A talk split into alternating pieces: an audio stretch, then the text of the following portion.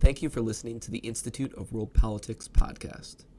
To learn more about our graduate programs in national security, international affairs, and intelligence, or to support our work in educating future leaders, please visit www.iwp.edu.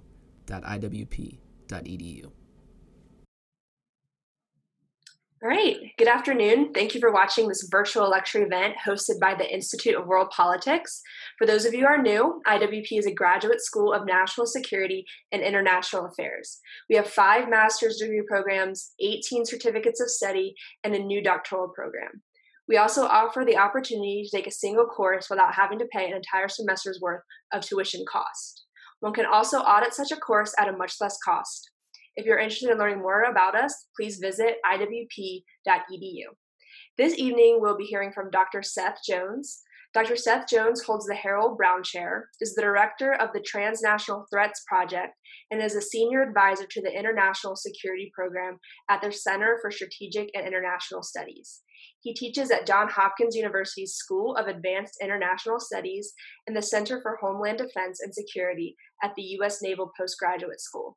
He's the author of A Covert Action, Reagan, the CIA, and the Cold War Struggle in Poland, Waging Insurgent Warfare, Hunting in the Shadows, The Pursuit of Al-Qaeda After 9/11, and In the Graveyard of Empires, America's War in Afghanistan.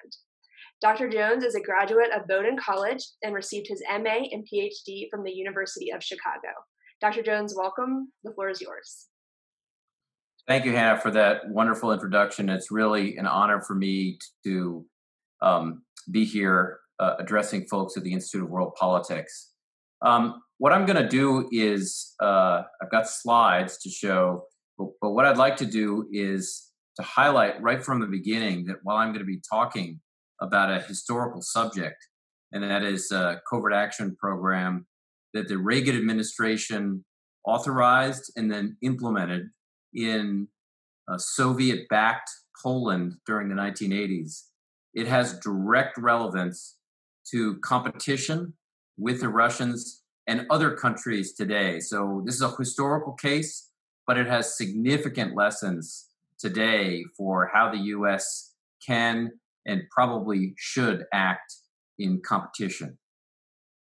The way I'm going to organize this talk is to begin with an understanding, particularly as the Reagan administration came into in power in 1980, what the environment was like, with a special focus on Service A of the KGB and its implementation of active measures. Then we'll look at what was going on in Poland in 1980 and 81, right around the early part of the Reagan administration, its decision then to authorize a covert action program.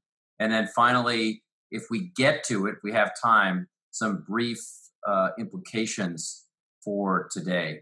So let's start with a little bit of background to understand where the situation stood between the U.S. and the Soviet Union in the final decade of the Cold War. And I think for those of us that remember quite astutely, there was a division within Europe. The Soviets had support within the Warsaw Pact, countries like East Germany, Poland, Czechoslovakia. The U.S. was a member of NATO. There was an Iron Curtain then that lay across Europe, dividing between the Soviet and U.S. and larger European spirit. An important part of competition was certainly conventional and nuclear operations or deterrence activities. Both the Soviet Union and the United States built conventional capabilities. They prepared for, the U.S. prepared, for example, for Soviet Red Army forces moving across the Fulda Gap in a conventional invasion of Europe along the inter-German border. They also prepared for the use of nuclear weapons. This is mutually assured destruction, the realities of a mad world. But when it came to a lot of the day-to-day Soviet activities, it was to a great degree irregular. And one of the major modes of Soviet activity was what they called active measures. And they were measures intended to influence populations across the world in ways that benefited Moscow on the one hand, and also undermined the United States, Moscow's main enemy, as well as the U.S.'s allies, including attempting to sow discord between the U.S. and its mainly European allies. The primary actor here on the Soviet side was Service A of the KGB. And what it included in active measures were activities such as establishing front groups to funnel money to political parties, including to the nuclear freeze movement in the United States, to provide assistance to radio and other programs covertly, so that they would beam information either into the United States or into other countries overseas in ways that would undermine the U.S., to orchestrate information as well as disinformation campaigns. I know it sounds familiar to probably all of us on this session, and then a range of other activities, including conducting assassinations. So much of this activity had been going on for years, if not decades. But what the newly appointed CIA director, Bill Casey, says, beginning of the Reagan administration, you can see it at the bottom of the screen, is most of these active measures aren't new. Many of them were employed by Lenin and Stalin and by other Soviet leaders throughout history. At no time in this century, Casey argues, have these techniques been used with more effect or sophistication than by the current Soviet state. But at least as Casey argues from his perch, the CIA, that the Soviets, particularly the KGB, were more active than they had ever been in using these covert measures to undermine the United States.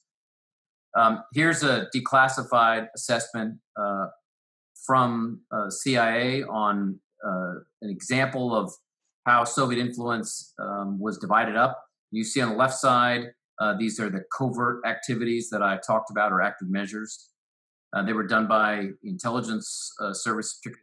They included all the items that I listed earlier, from forgeries to agents of influence. On the right side are the overt activities. These are, and this is information that's come from Soviet state-owned and state-run propaganda sources, including TASS, party-to-party ties, so ties between the Communist Party of the Soviet Union and then communist parties in other parts of the world, just general diplomatic efforts, economic aid, and then other military assistance programs. So combination of overt and covert activity designed to influence countries and populations in ways that benefited the Soviet Union and undermined the United States. I want to show you a couple of examples. On the left, we have a debate about the nuclear forces in Europe. The Soviets were incensed in the 1980s that the United States was going to add additional nuclear missiles into Europe as part of the TNF, or Theater of Nuclear Forces. So one of the things that KGB did was to put it ads. Obviously, they didn't say this is the KGB doing it, but put ads saying things like "No to U.S. missiles in Europe." They made it look like they were coming from organizations like the World Peace Council, which looked like it was a non-governmental organization dedicated to peace. In fact, it was a KGB front organization. So these were ads placed in newspapers or magazines or journals, meant to influence population.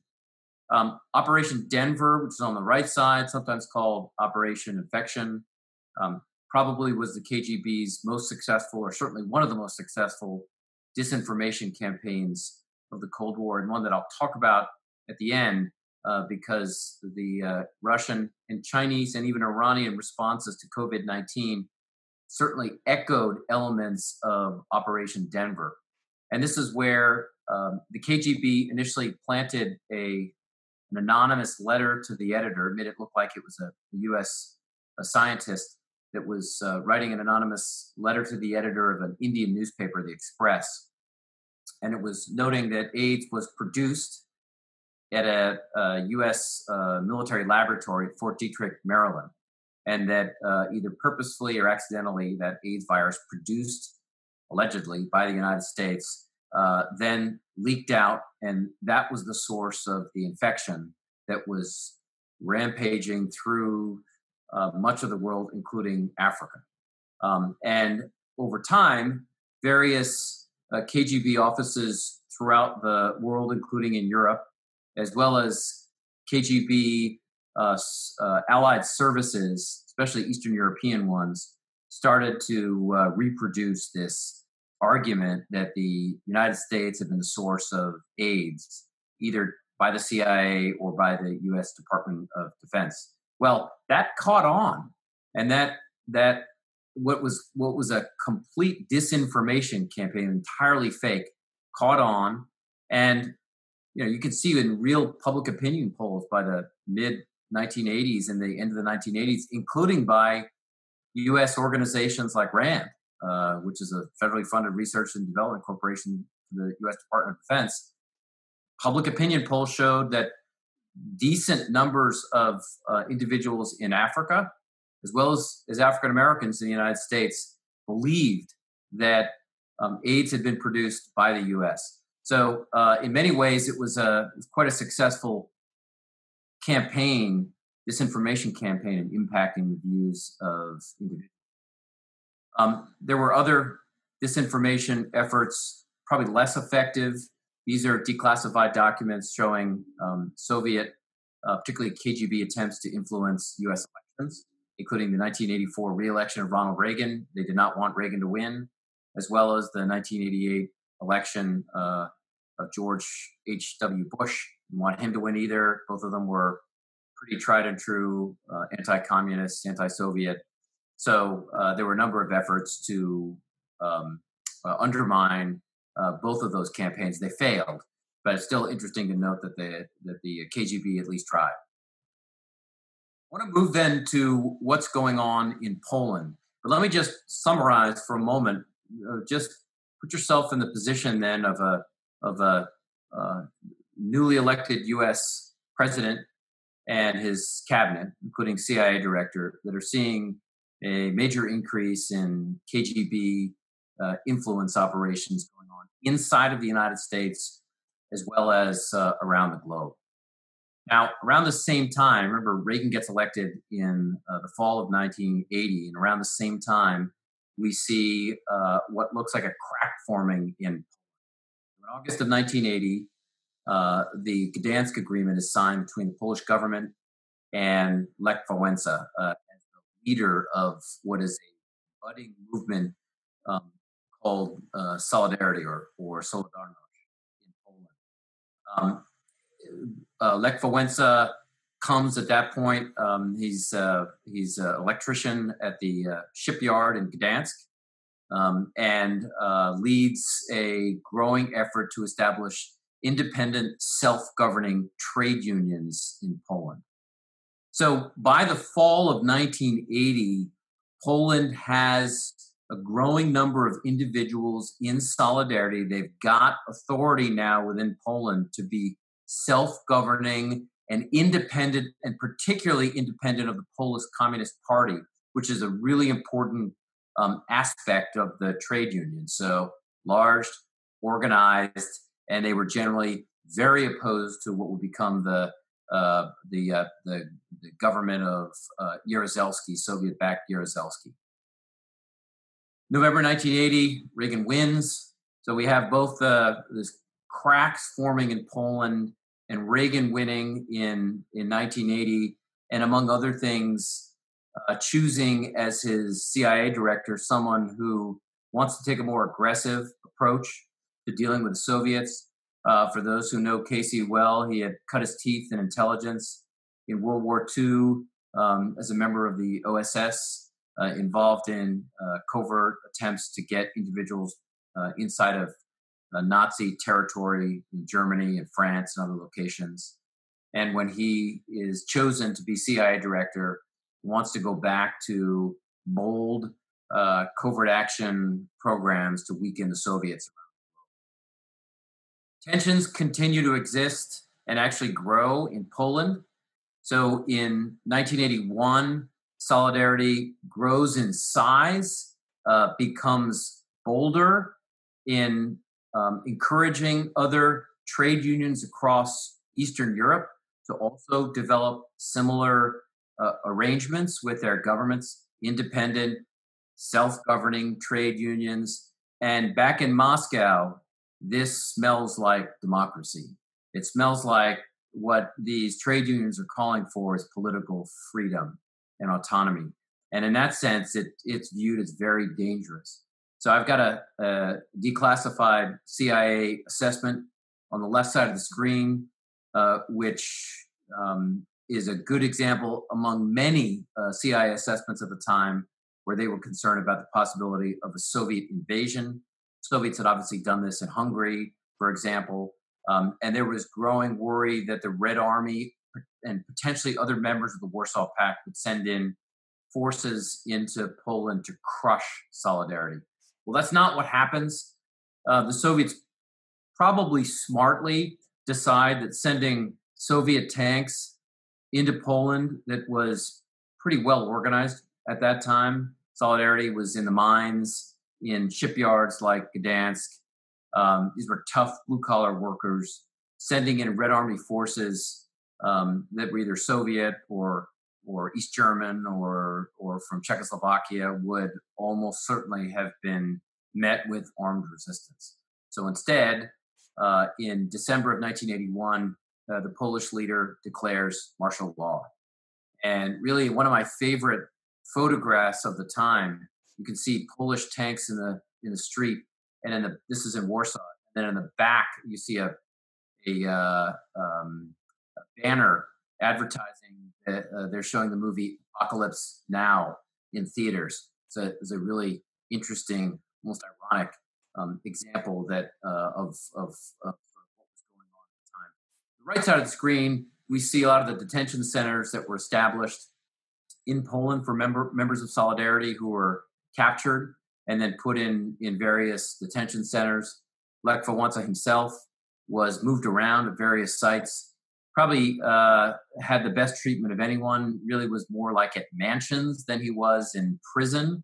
They kept him in pretty good shape. He was not tortured, probably drugged, but was not tortured like some other members of Solidarity were. But the organization in 1981 is in, and into 1982 is in serious shape. There are a number of projections at this time that from the CIA that Solidarity was on its last legs. So this then leads to a range of questions within the Reagan administration about what to do. Well, as Reagan officials recognized, even at the time, there is still an underground that is weakened but active. And it's not a violent one. It's not pursuing change through violent means, but through nonviolent means, and primarily by publishing material. So the underground is, as you can see here, this is my photograph of the recreation of a Solidarity shop. You see the printing presses, the reams of paper, you see typewriters, all the elements you'd need to run an underground. And then we see one of Solidarity's newspapers. I've also highlighted Solidarity radio. So there are multiple ways that Solidarity was communicating both to its population and its supporters in Poland, as well as getting information out to the rest of the world. And obviously at this time, Poland has state-run media, Soviet Union state-run media as well. So there are obviously active attempts to repress any information that is not official state-sanctioned media. So all of these publications, the radio program from Radio Solidarity, are all viewed as illegitimate and dangerous and clearly illegal at this time. So from a Reagan administration perspective, serious position of Solidarity, little bit of activity, but things look pretty bleak. So this gets to deliberations. Before I get to the actual program that Reagan authorizes, I think it is important to understand when the administration comes in through its National Security Decision Directives, or NSDDs. The administration agrees to several of them, including 32 and NSDD 54. These are national security strategy, as well as U.S. policy towards Eastern Europe. And what's important about these are at least two aspects. One is that they essentially authorize, support U.S. offensive operations into Eastern Europe. And why is that important? It's important because in the aftermath of World War II, the U.S. president at the time, FDR, along with Winston Churchill, had largely agreed with Stalin to allow the Soviets in Poland and in other areas of Eastern Europe to be essentially theaters of Soviet influence. So most American presidents since World War II essentially conceded Eastern Europe to the Soviet sphere of influence. It was very clear in Reagan administration documents that they didn't care anymore, that Eastern Europe was just as legitimate an area for the U.S. to conduct operations as anywhere else in the globe. After all, the Soviets had done the same in areas that at one point had been considered U.S. spheres of influence, including Latin America, in particular Cuba. So the first major change is the decision that the U.S. was going to go on the offensive in areas that the Soviets had considered essentially their backyard, their sphere of influence in Eastern Europe. The second is, among other instruments of American power, President Reagan, who, as all of us know, was at one point a Hollywood actor.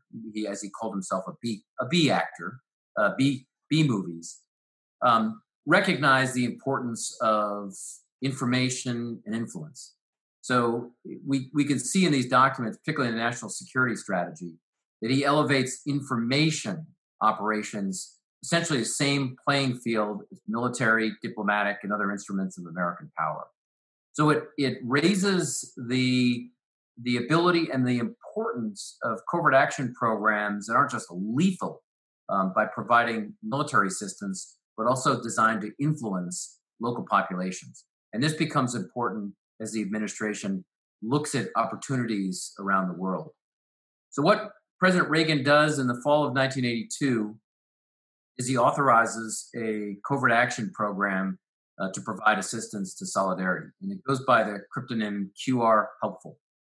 There have been some debates about whether the types of U.S. assistance should include weapons, for example. And one individual involved in the program that I spoke to did look at how much weapons could be provided if they were to go down that road. But I think as most administration officials that I spoke to who served at the time, including individuals like Richard Pipes, who passed away recently, said, you know, they argued strongly that Solidarity was largely a peaceful movement that was focused on trade union activity and providing information through its publications. It made no sense to provide Solidarity with weapons. In fact, it would have been deeply counterproductive because both the Polish state as well as the Soviet Union would have severely cracked down on the Solidarity if it had and used weapons. So instead, and obviously at this time, the U.S. had its program started under the Carter administration and then ramped up under Reagan to provide lethal assistance, including Stinger missiles to the Mujahideen in Afghanistan. And that's what you see on the right side of the screen. The Solidarity was not a paramilitary program coming out of what's now special activities. It instead was a political or psychological program coming out of covert action, CIA. And that involved essentially providing money. The money was used to then buy non-lethal equipment to moderate Polish opposition groups, particularly Solidarity. The goals were very limited. They were not to overthrow the Polish regime. I think most U.S. government officials, including the CIA at the time, ones that I spoke to, said that they recognized their ability to influence an outcome like the overthrow of Jaruzelski was way out of their control. It would have to be up to the Poles anyway. And, you know, they didn't want to do that, particularly through armed means. So it was to aid the organizational activities of Solidarity to increase, augment their ability to communicate with the Polish people and also communicate with individuals outside of Poland, and then to exert more pressure on the Polish regime to ease its repression and to start supporting at least limited democratic reforms in the country. So the objectives were pretty minimal, although obviously, as we'll see in a moment, success was notable.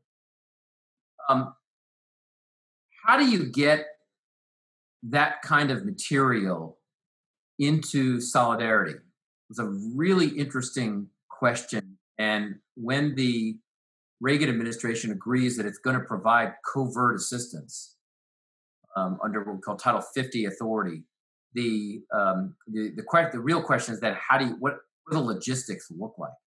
So the way the CIA designs its program is it recruits assets, essentially surrogates, that bring the material into Poland. Now, I think what you have to understand at this time was that the program really starts up about 1983, and by that time there's a huge black market of goods that came into Poland from Western Europe that many Poles and others in Eastern Europe didn't have access to material, whether it was Western technology, in some cases Western food products, and there were a whole range of black market profiteers who were involved either through land routes like trucks or through maritime locations by boats that would get goods in. There was also plenty of legitimate trade that black marketeers would be willing to occasionally add banned items into what was primarily legitimate trade. So what the CIA does is it recruits already involved black market smugglers who were smuggling information and material into Poland. And so it gives them money, probably 30 or so assets, important assets that the CIA then recruits to provide, to gives them money, and then they're the ones. So think for a moment how this works. CIA gives money to an individual. That individual then uses it to buy printer cartridges for Solidarity. So he or she goes to buy the printer cartridges, puts them in the back of a truck. Truck is loaded up in Paris. It goes into Brussels. The goods on the truck are taken off. They're put on another truck. That truck then goes to Hamburg. The material is offloaded. Then it goes onto a boat, and then it goes around to Sweden, and then eventually makes its way to Gdańsk. By the time that the material gets to Poland, it may have changed hands multiple times. And then even when it gets to Poland, it has to go through multiple hands to get into individuals in Poland. So you see, when you use surrogates or rat lines like this, it becomes impossible, really impossible for the KGB or Polish intelligence or law enforcement. When they seize individuals along these rat lines, they have no idea where the origins of this material, where it's coming from. It's gone through so many different hands that it's the hand of the CIA is hidden, and it's really the lubricant money that's used to buy the equipment that Solidarity uses. So it's a really important aspect of surrogates that does this.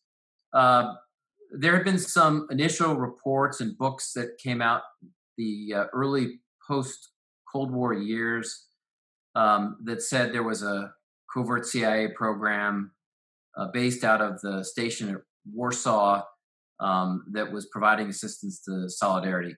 Well, turns out not to be true, as I talked to individuals involved in it, as I found some of the more important stations were in places like Paris, CIA station out of Paris. But there were also assistance coming from Bonn and Brussels and Lisbon and Bern, West Berlin, Rome, even Mexico City.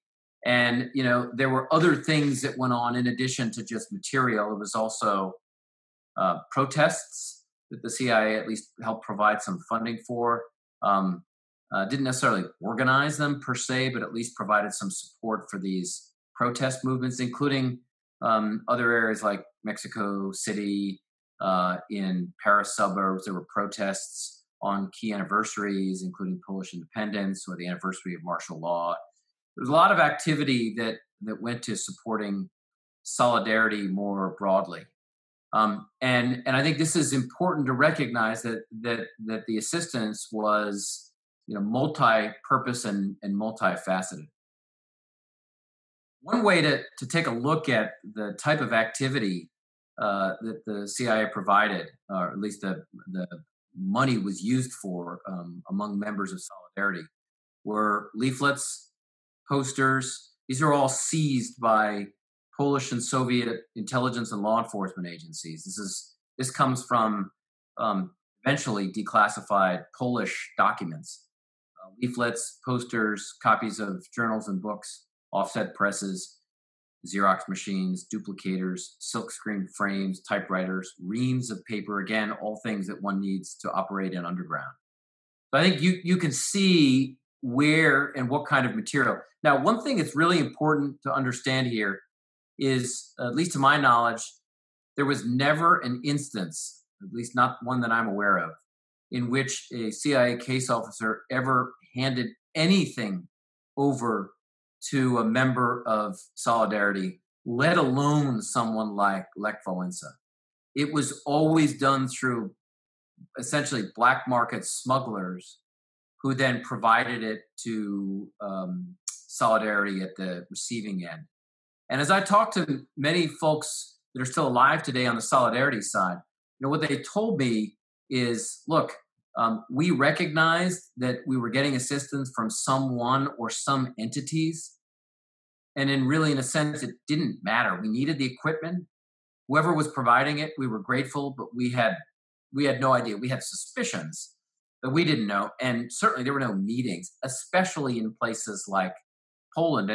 And as a few CIA case officers told me, even places like Solidarity's office in Brussels, there were a lot of concern about KGB penetration at that Solidarity office. So, you know, even Solidarity offices in Western Europe were deemed way too concerning to be meeting with anybody there. So this is why they worked out of Paris and other locations. And again, they worked with black market smugglers.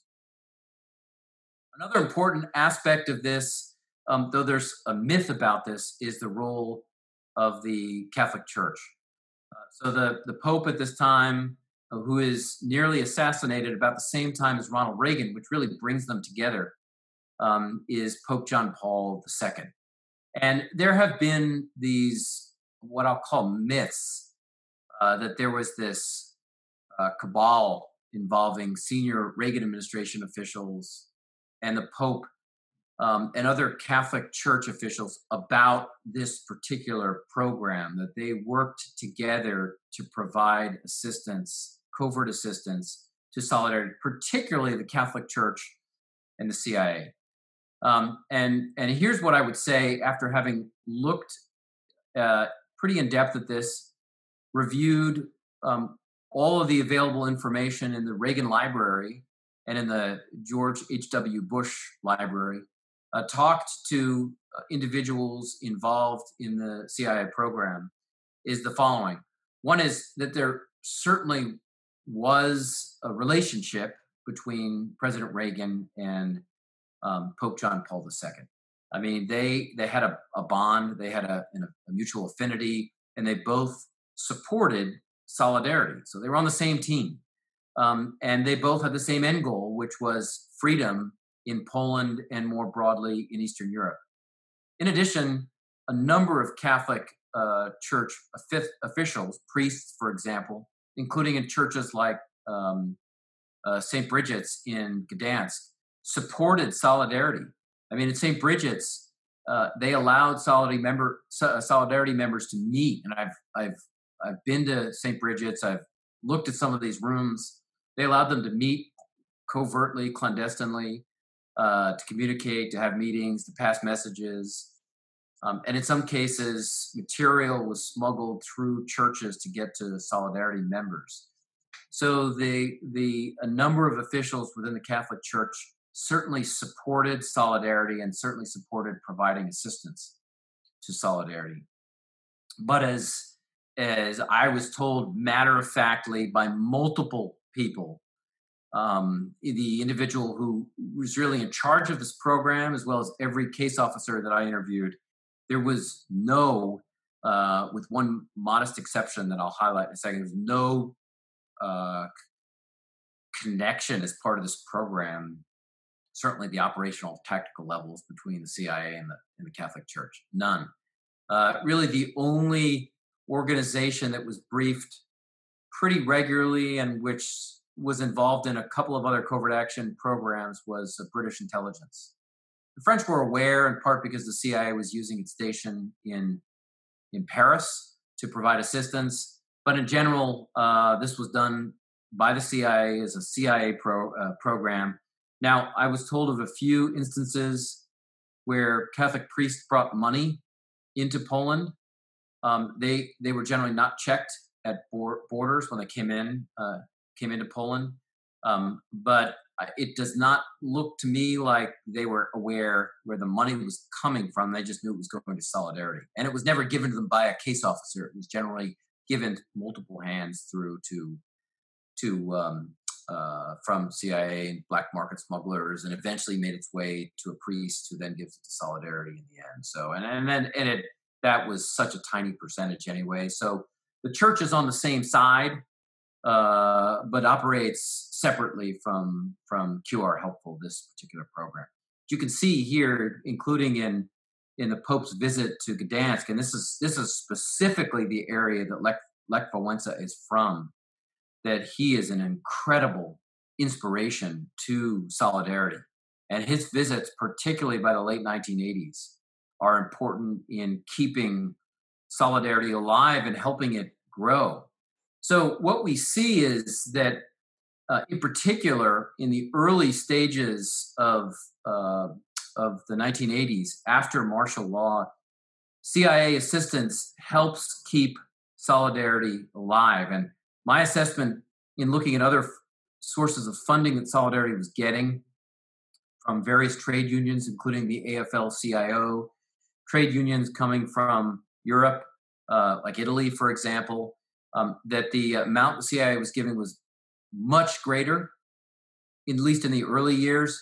By the end of the 1980s, the U.S. was actually giving a lot more through overt programs like the National Endowment for Democracy. So to understand this more broadly, CIA provides assistance in the early 80s. By the mid to late 80s in particular, it's overtaken by much greater amounts of overt assistance from the U.S. and other entities. And so not only does Solidarity survive, but it really starts to flourish as greater cracks occur in other areas of Eastern Europe. And then in 1989, Jaruzelski agrees to elections in Poland. And here, Solidarity does extremely well. On the right side of the screen, we see a poster here of High Noon. That's Gary Cooper. In the actual poster, Gary Cooper is holding a 6-shooter. What CIA lawyers, I'm told, felt very strongly about is they did not want to give a message of violence. So there was some CIA assistance that went into some aspects of the elections. And that 6-shooter was changed to a ballot. So here we have Gary Cooper, High Noon, going to vote instead of use his gun. So Solidarity does extremely well in the 1989 elections. And then in November of 1989. I won't show the video, but it's actually very dramatic. Lech Wałęsa visits the U.S. Congress, and he is met both among Democrats and Republicans as essentially a national hero, which he was. By, again, the fall of 1989, we see the collapse of the Berlin Wall, the end of communism in Eastern Europe, and then by 1990, Lech Wałęsa is elected president of Poland.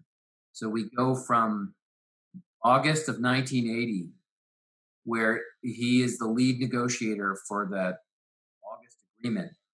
10 years later, he's the president of the country. It's an incredible development.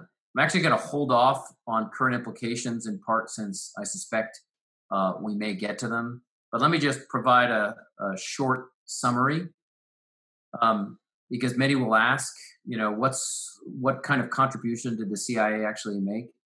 Here's my view, is that at the end of the day, the successes of Solidarity in overthrowing the authoritarian communist regime through peaceful means, eventually at the ballot box, the primary workers, the individuals that deserve the vast majority, really all of the credit, are the members of Solidarity who risked their lives, some of whom were killed, some of whom were tortured. They're the ones who deserve the credit for what happened in Poland. There was also assistance that helped them survive in the darkest hours. And in the early stages after martial law, CIA did contribute to the survival of Solidarity. It was, according to my data, the largest contributor in the 83, 84, 85 period, the first few years after martial law, largest outside contributor to Solidarity, which helped it continue to operate, get its message out, prevent collapse, and allowed it then to get additional amounts of overt funding from the National Endowment for Democracy and other entities. So in that sense, the CIA contribution was important, but it was not sufficient. It was the members of Solidarity who had to do the vast majority of their activity. So with that, I will turn this back to Hannah, and we will go to questions. We do have a question from Facebook. What was the means by which the Soviets coordinated overt and covert efforts on slide 5? Did they coordinate these efforts with the satellite countries? So just so people recognize, slide 5. Slide 5 was the CIA overview of Soviet efforts, both covert and overt activities. Covert meaning forgeries, placement of articles, use of front groups, overt activities, propaganda from state-run media, and economic assistance and other things. So how did they coordinate? They did it in several ways. One is the Service A of the KGB coordinated quite closely with its sister agencies in East Germany, in Czechoslovakia, in Poland, and other locations. And so we see that in the AIDS program. So KGB is the primary constructor of the AIDS disinformation campaign. So it thinks of the approach. It starts off with that letter that I mentioned earlier in an Indian newspaper, and then it works closely through its stations in Eastern European countries and countries overseas. It works through its KGB officers to help plant news stories in newspapers and on radio programs and eventually television in local locations. So it doesn't always coordinate. In some cases, KGB officers through agents of influence, the KGB might recruit a journalist in Japan, for example, who then puts information out. So it doesn't necessarily mean that there was coordination with an entity in Japan. So there's some combination of unilateral KGB activity and in some cases direct coordination with services in partner countries. We have another question here from Kurt Kloon, who's a doctoral student at the Institute. He asked, what was the coordination mechanism for the rat lines to ensure that the printer cartridges would get in the right hands? That is a very good question. So I have had this conversation with some of the case officers involved. And this is essentially what they told me. That in most cases, probably the most important component during this phase is who your key assets are, who you're going to recruit. And so you've got to be able to trust that individual. You know, you take a look at who that person is. QR Guide is one of the assets, for example, that I highlight in the book. And there's a lot of thought that went into which people to recruit, how trustworthy they were, what was their ability to get material into the hands of Solidarity. They basically checked a whole range of things before moving in to recruit. Some cases they were successful, some cases they weren't. So by the time you've reached an arrangement with someone, you've got a pretty good feeling for who they are, what they do, and how effective they are in getting material. Again, they're already doing this as part of regular work even before participating in this program. So when money was handed over, let's say to someone like QR Guide, the CIA has very limited understanding then of what is happening. Now, for legal reasons, in part as a covert action program, the U.S. president has to sign this. And then it has to be provided to members of Congress, not all members, but members of the intelligence committees. So there's general updating and briefing to members of Congress. So what the case officer said is they had these assets. They did provide, what they used the money for, and then generally some sense of where it got to. But I will be upfront in telling you, it was probably virtually impossible for the CIA ever to be able to track every stage of where any of its material went and whether it got in the right hands. So, you know, they're much clearer at the beginning phases than at the end. So, you know, again, that's deliberate. So you essentially have to trust your sources and be very careful in picking. And then at the end of the day, you know, hope that you've picked rightly. It's a good question. I have another question here from Facebook. I wonder if the current Russia is still practicing disinformation operation after the Cold War. And if so, what should the United States do to counter this? Yes, great question. The answer is absolutely. We see Russian disinformation in several forms. I mean, one of my favorite cases is the Malaysian Airlines Flight 17, which took off from the Netherlands.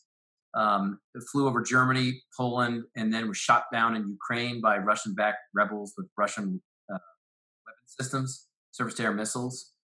The Russians ran a really interesting disinformation campaign after that, which basically raised all kinds of questions about who shot it down. Maybe it was the Ukrainian government that shot it down. Maybe it was the U.S. that shot it down.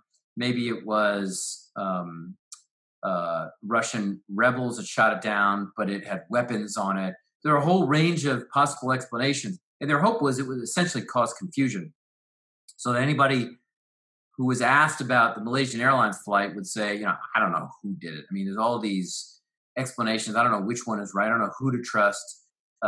So there are cases of disinformation meant specifically to sow confusion. We see other kinds of disinformation. One interesting aspect on disinformation today is that a lot of the disinformation during the Cold War was done, as I noted earlier, by Service A of the KGB. And today, actually, one of the most important organizations that has been involved in disinformation, including offensive cyber operations, the hack and leak components of cyber operations. is the main intelligence directorate or main directorate, the GRU or the GU, which is essentially the equivalent of Defense Intelligence Agency. So they have different agencies that are doing this. And they've conducted disinformation on U.S. platforms.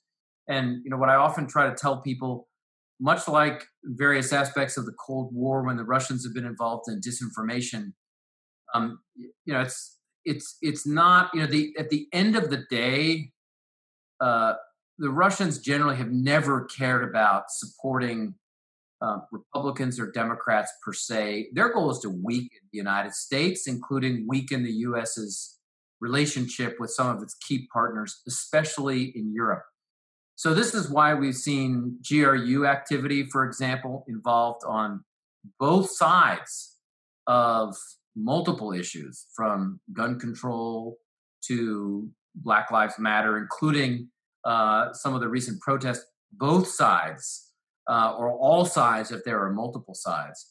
So, you know, their objective is to weaken weaken U.S. institutions, sow discord, polarization. One last issue that I did want to highlight is COVID-19. This is one of the more recent examples of Russian disinformation. And as folks probably remember, the Chinese first started talking about the U.S. potentially bringing COVID-19 in late 2019 into Wuhan with some sort of military gains. The Russians and the Iranians also went with this line. We also saw a Russian Ministry of Defense websites raising this question about whether COVID-19 was produced at U.S. laboratories, including at Fort Detrick, Maryland. This is almost identical in sort of broad strokes to the Operation Denver campaign that I mentioned earlier in the 1980s, which tied AIDS, another pandemic, back to the Fort Detrick, Maryland, and U.S. labs, and raised questions about Department of Defense and CIA support. So yes, they've been even involved most recently in disinformation about COVID. Another question here. Would you be able to share the source citation for the use of CIA use of black market rat lines? Well, I would say this, two things. One is, you can read the book. The book has got hundreds and hundreds of footnotes. The interviews with the case officers did not, you know, most of them generally did not want their names to be associated with it. As you'll see at the end of the book, I did share a copy with the CIA Office of Publications. So they did review it. Did share it with the CIA History Office. So they did review it. So when I talked to individuals that were case officers involved, you know, they wanted to keep their former spies. They did not want to be named. So I did not name them. So, you know, unfortunately, I can't provide any names, but I can say I interviewed a number of case officers. I interviewed the head of the CIA program who operated out of Langley for this. I talked to Pipes at the White House, who was involved in all the initial discussions. I talked to President George H.W. Bush, who was the vice president at the time, who's since passed away, about various aspects of this program as well. So I talked to people at multiple levels about elements of this, including about the rat lines, but unfortunately can't share the names of individuals. And the other aspect that was pretty sensitive as well is which assets were recruited. Now, I have the names of individuals that were recruited. Some of them are still alive, so we chose to use their cryptonyms. The names the CIA actually gave them, like QR Guide. So you're not going to see QR Guide's real name in the book. He's still alive, so I've decided to protect it, and maybe at some point we'll release it. I guess the answer to that question is to make sure you check out Dr. Jones's book. But that's all the questions that we have today. I'd like to thank Dr. Jones for joining us today and all of you who tuned in here on Zoom and also Facebook. If you're interested in attending other upcoming webinar events, supporting IWP, or applying to one of our graduate programs, please go to iwp.edu. Again, that's iwp.edu. Thank you. Thank you.